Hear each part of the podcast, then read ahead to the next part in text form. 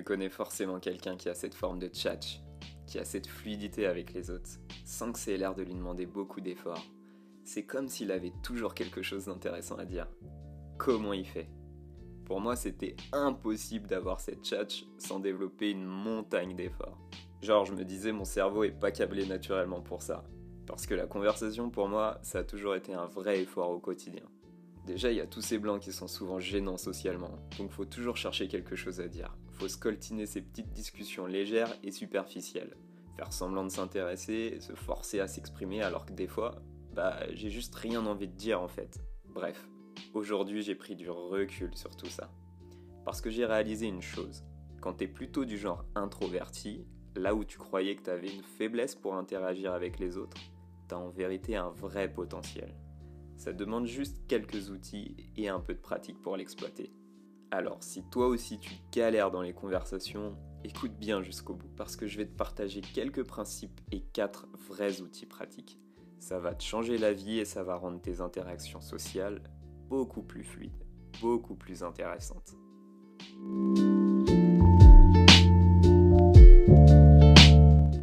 Alors déjà, faut comprendre que la conversation, c'est quelque chose de vivant. Et le vivant, ça se commande pas, ça se respecte. Parce que c'est ce qui te permet d'entrer en relation, de te connecter et de te lier à l'autre. Et ce lien de la conversation, c'est ta capacité à rebondir et à enchaîner de façon cohérente. C'est ce qui te donne le sentiment d'avoir la tchatch. Et ça, ça se joue sur deux points. Le premier point, c'est rendre ta discussion cohérente. Pendant la conversation, tu passes par plein de sujets différents, mais tu gardes quand même cette impression générale qu'il y avait une sorte de continuité logique dans l'ensemble. C'est tout le contraire de ce genre de conversation plate avec des questions et des éléments qui apparaissent de nulle part, sans aucune logique. C'est pour ça que les conseils bateaux qu'on donne souvent pour avoir de la conversation, avec des idées de questions imposées ou des sujets de conversation, bah ça marche pas vraiment. Simplement parce qu'avant de poser nos questions, on n'a créé aucune intimité, aucun lien, donc on sent bien que tes questions là, c'est pas fluide, c'est pas vivant, c'est pas spontané, c'est pas connecté à l'instant. Le deuxième point crucial pour créer une vraie interaction, c'est l'implication de l'autre dans la conversation. Quand tu es vraiment en relation, il y a comme une envie irrésistible de s'investir dans la conversation. On a juste envie de basculer avec toi, dans ton histoire et ce que tu racontes.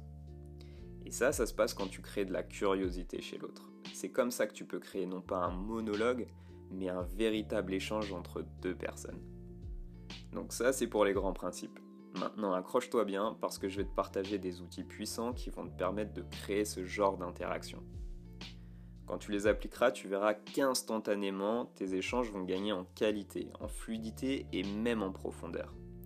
Garde quand même bien en tête que chaque outil représente une vraie compétence, une compétence sociale en fait, et que comme toute compétence, ça demande du temps et de la pratique pour se développer.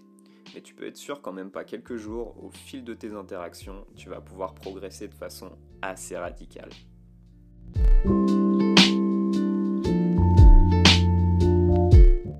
Donc le premier outil, et c'est le plus important, c'est observer et écouter attentivement ce qui est ça veut dire une observation une écoute active et profonde.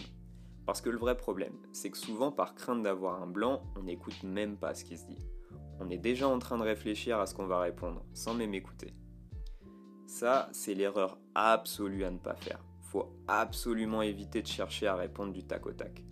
Au contraire, faut que tu sois pleinement attentif à ce qui se passe avec l'autre, que tu sois véritablement connecté, que tu sois en écoute de ce qui est dit.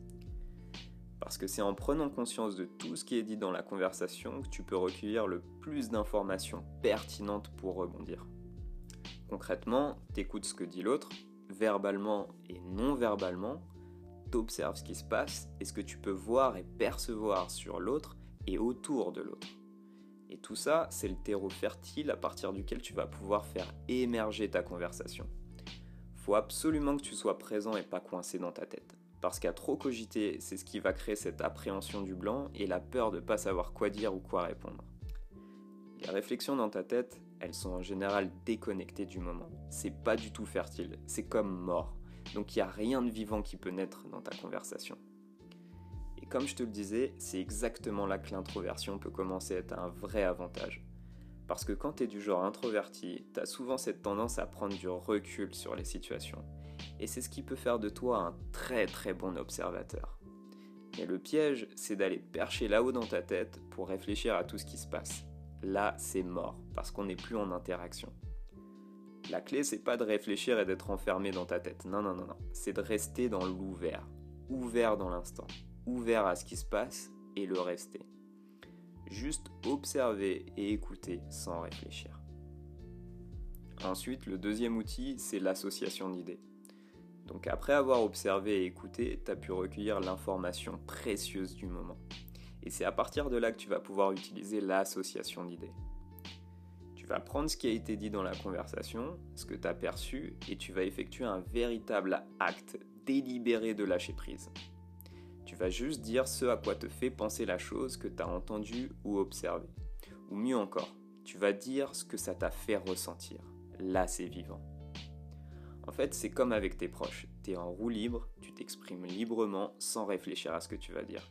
Et pour ça, faut impérativement que tu restes détendu. Si tu commences à te crisper, genre le visage ou les mâchoires, c'est que tu es en train de réfléchir à ce que tu vas dire. Et ça, c'est pas bon du tout pour avoir des conversations vivantes. Rappelle-toi que l'idée, c'est de passer d'un élément à l'autre en ayant une sorte de cohérence et de continuité entre les éléments. C'est comme une partie de ping-pong où la balle, ça serait la conversation. Donc tu lances une balle, et là il peut se passer que deux choses. Soit l'autre il peut ne pas toucher la balle, dans ce cas c'est pas grave, tu vas juste devoir en renvoyer une. Ou bien l'autre peut aussi te la renvoyer, et quand l'autre te renvoie la balle, t'as pas besoin de prendre d'autres balles et de le bombarder avec. C'est ce que tu fais quand t'enchaînes avec des questions sorties de nulle part. En fait, pour jouer l'interaction, tu reprends juste sa balle et comme ça vous commencez à jouer à deux. Le secret, c'est d'apprendre à rejouer avec la balle que l'autre te renvoie. Et pour ça, faut que tu restes détendu et que tu lâches prise sur tes associations d'idées. Avant ta partie, tu as tes outils, mais tu prévois pas quel coup tu vas jouer. Faut seulement te lancer dans la conversation avec juste l'intention d'y aller et de voir ce qui se passe. Alors au début, ça peut faire un peu peur de t'exprimer en lâchant prise. Parce qu'on a souvent peur de ce qu'on pourrait dire, de dire des choses pas intéressantes ou bien de dire des choses qui pourraient nous trahir. Nous trahir sur ce qu'on pense ou sur ce qu'on ressent vraiment sur le moment. Mais il faut absolument lâcher ce besoin de contrôle. Parce que t'imaginer ce que tu vas dire ou ce que tu vas répondre à l'autre, c'est un cercle vicieux qui va t'apporter énormément d'anxiété. Ça va te paralyser et ça va bloquer ta fluidité dans tes associations d'idées. Pour te lancer, tu as juste besoin de savoir comment on joue, puis tu vas et t'avises à partir de là. Le vivant, c'est de l'improvisation. La clé, c'est de jouer ta partie, mais toujours en restant détendu. Ok, le troisième outil, c'est de deviner des choses. C'est l'idée de faire des suppositions, des déductions, plutôt que poser des questions chiantes. C'est ce qui va t'aider à faire la transition entre la cohérence et le fait d'impliquer l'autre dans la conversation. Parce que plutôt que d'aller à la pêche à l'information, en faisant passer un interrogatoire, genre enquêteur du FBI, toi, tu vas supposer des choses. Et ça, c'est ce qui va littéralement faire décoller tes conversations. C'est ce qui va te permettre d'attiser la curiosité chez l'autre. On a toujours une envie irrésistible de réagir à ce qui nous concerne et de comprendre pourquoi on dit cette chose sur nous. Alors quand tu supposes quelque chose sur l'autre, soit ça peut être vrai et l'autre réagira en mode Waouh, comment tu sais? Ou bien ça peut être faux et l'autre réagira plutôt en mode Pourquoi tu penses ça?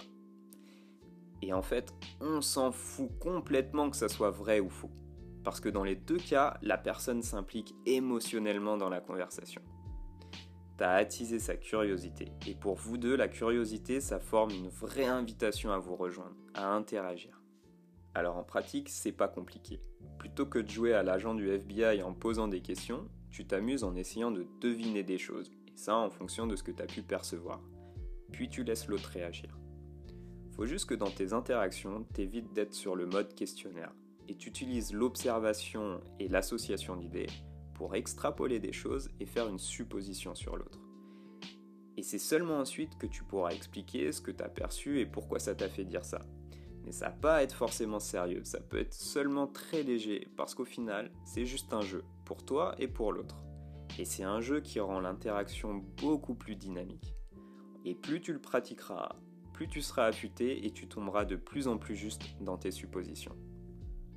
Alors le dernier outil, c'est raconter des histoires captivantes. Et la clé pour que tes histoires soient vraiment captivantes, c'est de les raconter d'un point de vue émotionnel, d'un point de vue intérieur et subjectif. C'est ce qui va mettre de l'émotion dans l'histoire, c'est ce qui va la rendre vivante. Parce qu'on a souvent tendance à raconter nos histoires de façon très plate, très factuelle. On parle juste des faits mais sans mettre d'émotion, sans mettre de ressenti. Ça reste très logique et surtout très vite de vécu humain en termes de perception interne.